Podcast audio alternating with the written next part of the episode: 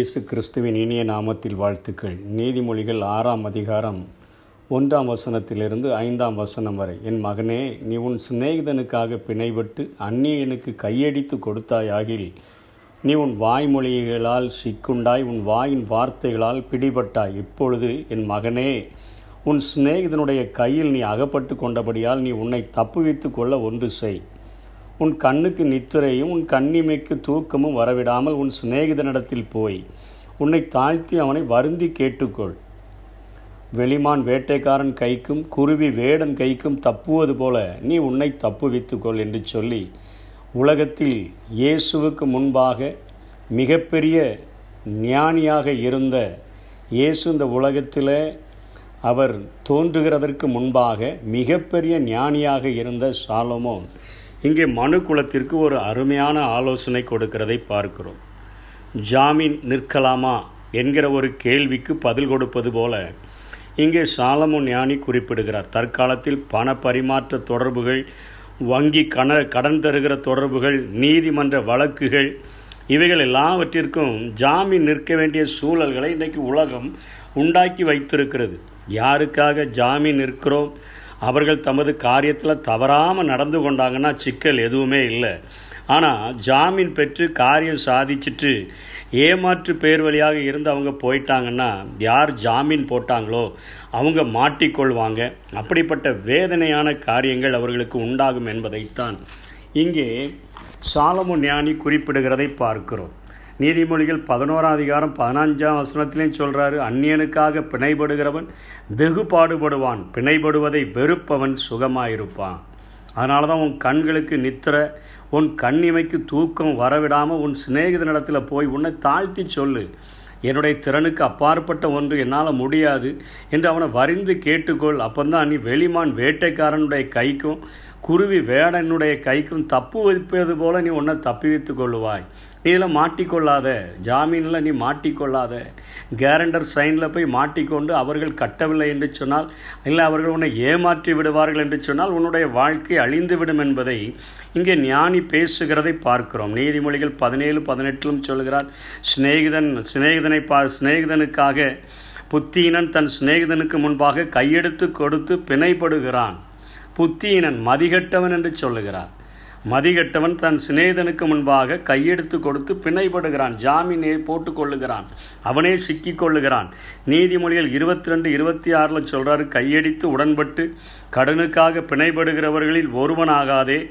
செலுத்த உனக்கு ஒன்றுமில்லாது இருந்தால் நீ படுத்திருக்கும் படுக்கையும் அவன் எடுத்துக்கொள்ள வேண்டியதாகும். உன்கிட்ட ஒன்றுமே இல்லாமல் நீ சைனை போட்டுறேன் நான் பார்த்துக்கிறேன்னு சொன்னால் நீ படுத்திருக்கிற படுக்கையை முதற்கொண்டு கூட தூக்கிட்டு போயிடுவாங்க அப்படின்னு சொல்லி இங்கே ஞானி சாலமோ ஞானி இன்றைக்கு கேரண்டர் ஆனால் உலகத்தில் அப்படிப்பட்ட நியதி இருக்குது. ஒரு கடன் வாங்கணும்னு சொன்னால் எந்த ஒரு காரியத்துக்கும் ஒரு கேரண்டர் சைனை இன்றைக்கு வைத்திருக்கிறார்கள். அதை பணம் வாங்கி பெற்றுக்கொண்டு அநேக ஜாமீன் போடுகிற அநேகர் இருக்கிறார்கள். சட்டம் சரியாக இல்லாததுனால அவர்கள் தப்பித்து கொண்டு இருக்கிறார்கள். ஆனால் சாலமுண்டை நாட்களில் அவர் சொல்லுகிறார் இப்படிப்பட்ட காரியத்தை செய்யக்கூடாது என்று சொல்லி. நாம் கிறிஸ்தவ உலகத்தில் இருக்கிறதுனால நம்ம இப்படிப்பட்ட காரியங்களில் நம்ம நாம் ஈடுபட மாட்டேன்னு சொல்லி நம்முடைய இறுகமாக இறுக்கமாக நம்ம இருக்க ஆரம்பித்தோன்னு சொன்னால் கிறிஸ்துவின் அன்பை வெளிக்காட்ட முடியாதவர்களாக நாம் மாறிவிடுவோம். நாளடைவில் நம்முடைய யாரை பார்த்து சிரித்தா கூட ஐயோ அவர்கள் உதவி கேட்டு விடுவார்களோ? யாரை உபசரித்தா கூட அவர்கள் உதவி கேட்டு விடுவார்களோ என்கிற பயம் நாளுக்கு நாள் உண்டாக உண்டாக நாம் நம்மை நாமே பாதுகாத்து கொண்டு மற்றவர்கள் மேலே கரிசனையற்ற ஒரு வாழ்க்கைக்காக நாம் சென்று விட முடியும். அதற்காக சாலமோ ஞானியே இன்னொரு ஆலோசனையை தெளிவாக அவர் சொல்லிக் கொடுக்கிறார். நீதிமொழிகள் பத்தொன்பதாம் அதிகாரம் பதினேழாம் வசனத்திலே ஏழைக்கு இறங்குகிறவன் ஒருத்தருக்கு கடன் கொடுக்கிறான். அவன் கொடுத்ததை அவர் திரும்ப கொடுப்பார் என்று சொல்லி. ஏழைக்கு இறங்குகிறவன் ஏழைக்கு ஏதாவது உதவி செய்யணும்னு நீ நினச்சானா? திரும்ப அவனிடத்துலேருந்து நான் பெற்றுக்கொள்ளணும்னு நினைக்காம நீ அவனுக்கு செய்கிறதுக்கு வந்துட்டு எந்த அளவுக்கு திராணி இருக்கோ அந்த அளவுக்கு கொடுத்து விடு. கர்த்தர் உனக்கு அதை திருப்பி கொடுப்பார். ஒருவன் நன்மை செய்ய அறிந்திருந்தும் அதை செய்யத்தக்கவர்களுக்கு செய்யாமல் போனால் அது அவனுக்கு பாவமாக இருக்கும் என்று சொல்லப்பட்டிருக்குது. ஆகவே இங்கே சாலமோ ஞானி சொல்லுகிறார் நீ கேரண்டராக ஜாமீனில் நீ சைன் போடுகிறதற்கு பதிலாக உன் திராணிக்கு தக்க உன்னால் எவ்வளவு செய்ய முடியுமோ அவ்வளோ உதவியை செஞ்சு செஞ்சிரு. ஏழைக்கு உதவணுமா உதவிடு ஆனால் மற்றபடி இப்படிப்பட்ட காரியத்தில் நீ மாட்டிக்கொண்டாயில் நீ வெகுவாய் நீ பாடுபட வேண்டியதாக இருக்கும். ஆனால் நீ பிணைப்படுவதை வெறுத்துட்டானா நீ சுகமாய் வாழ முடியும் என்கிற ஆலோசனையை கொடுக்கிறதை நாம் பார்க்கிறோம். இயேசு கிறிஸ்துவின் இடத்துல இன்றைக்கு ஏழைகளுக்கு இறங்குகிறவன் கர்த்தருக்கு கடன் கொடுக்கிறான் என்று சொல்லி சாலமோ ஞானியே சொல்லிக் கொடுக்கிறார். அதை உறுதிப்படுத்தும் வண்ணமாக மூன்று சுவிசேஷங்களும் ஒரு காரியத்தை வலியுறுத்தக்கூடியதாக இருக்கிறது. இயேசு கிறிஸ்துவின் இடத்துல ஒரு மிகப்பெரிய ஐஸ்வர்யவான் ஒருவன் வந்து அவன் ஆண்டவரிடத்தில் கேட்கிறான் ஆண்டவரே நான் நீதிமா நித்திய ஜீவனை சுதந்திரித்து கொள்கிறதற்கு நான் என்ன செய்ய வேண்டும்? என்று கேட்கிறான். மத்திய பத்தொன்பதாம் அதிகாரத்திலும் மார்க் எழுதின சுவிசேஷத்திலும் லூக்கா பதினெட்டாம் அதிகாரத்திலும் இந்த சம்பவங்கள் சொல்லப்பட்டிருக்கிறது. மார்க் பத்தாம் அதிகாரத்திலும். அங்கே இயேசு சொல்லுகிறார் நீ அந்த கற்பனைகளை சொல்லுகிறார். இவைகளெல்லாம் நீ கடைபிடி என்று சொல்லும்போது நான் சின்ன வயதிலிருந்தே கடைபிடிக்கிறேன் ஆண்டவரே. ஆண்டவர் அவனை பார்த்து சொல்கிறாரு அவனை அப்படியே ஸ்கேன் பண்ணுறாரு அவனுடைய ஐஸ்வர்யத்தை பார்த்து விட்டார். ஆண்டவுடைய கண்களில் இந்த உலகத்தின் ஐஸ்வர்யம் ஒரு அநீதியான உலகப் பொருள். அதை தான் சொல்கிறார் அநீதியான உலகப் பொருள்னால உங்களுக்கு சிநேகிதரை சம்பாதிங்கள். அவர் இறங்கி வந்த பரலோகம் பொன் தரைகளால் ஆன பரலோகம். பொன்னால் செய்யப்பட்ட வீதிகள் அத்தனையான மகிமையை விட்டு மனிதனை சந்திக்கும்படியாக இறங்கி வந்த இயேசு சொல்லுகிறார். அநீதியான அந்த உலகப் பொருள்களெல்லாம் விற்று நீ தருத்திரருக்கு கொடு. அப்போனா உனக்கு பரலோகத்தில் மிகுந்த பொக்கிஷம் உண்டாயிருக்கும்னு சொல்கிறார் அப்போ நீ நித்திய ஜீவனை சுதந்திரித்து கொள்ளணும். கொள்ள முடியும்னு சொல்கிறார் அவன். மிகுந்த ஐஸ்வர்யவனாக இருந்தபடினால் அவன் துக்கப்பட்டவனா. அவன் திரும்பி போயிட்டான். ஆண்டவர் அன்பு கூர்ந்து சொல்கிறாரு பரலோக ராஜ்யத்தின் வாசியாக நீ மாறணும்னா அங்கே ஐஸ்வர்யம் உள்ளவனாக இருக்கணும்னா இங்கே ஏழைகளை நீ கரிசனை செலுத்து தரித்திரருக்கு நீ கரிசனை செலுத்து உன்னிடத்தில் உள்ளதை கொடு. எதிர்பார்க்காத. கடவுள் உனக்கு அதை திருப்பி தருவார் என்கிற அந்த போதனையை சொல்லி சொல்லும் பொழுது அவன் துக்க முகமாய் போனதை பார்த்து சீசர்கள்லாம் ஆச்சரியப்படுகிறத இயேசு பார்த்து சொல்கிறார் ஒட்டகமானது ஊசியினுடைய அந்த துவாரத்தில் கூட வந்துடும் ஆனால் ஐஸ்வர்யவான் பரலோக ராஜ்யத்துக்கு வர முடியாது என்று சொல்லுகிறதை பார்க்கிறோம். ஆனால் இத்தனையாய் போதித்த என் வேதம் இத்தனை காரியங்களை அறிந்திருந்த என் இயேசு அவர் இவ்வளோ பெரிய செல்வந்தராய் இருந்த போதிலும் கூட தகுதியற்ற நம்மை நேசித்தபடியினாலே எபிரே ஆக்கியோன் ஒரு வார்த்தையை சொல்லுகிறார். ஏழாம் அதிகாரம் இருபத்தி ரெண்டாம் வசனத்தில் அவ்வளவு விசேஷித்த உடன்படிக்கைக்கு பிணையாளி ஆனார் என்று சொல்லி ஜாமீன்தாரராய் மாறிவிட்டார். இயேசு. சாலமோனை விட மிக சிறந்த ஞானி சாலமோனிலும் பெரியவர் இங்கே இருக்கிறார் என்று சொன்னாரே அந்த இயேசு. அவரை குறித்து வேதம் சொல்லுகிறது. பரிசுத்த ஆவியானவரால் எழுதப்பட்ட வேதம் சாலமோனை கொண்டு அவருடைய பிள்ளைகளுக்கு அறிவுறுத்தக்கூடியதாக பிணைபடாது என்று சொல்லுகிற வேதம் ஒரு தெய்வமே இந்த பூமியில் இறங்கி வந்து ஒரு தகுதியற்ற மனிதனுக்காக எந்த நன்மையையும் ஒரு மனிதனிடத்திலும் கண்டுபிடிக்க முடியாத அளவிற்கு எல்லா மனிதர்களும் பாவம் செய்து தேவ மகிமையற்றவர்களாய் இருக்கிற இந்த மனு குலத்திற்காக அவர் விசேஷித்த உடன்படிக்கையின் பிணையாளியானார் என்று சொல்ல சொல்லப்படுகிறது அவருடைய அன்பு அளவற்ற அன்பு.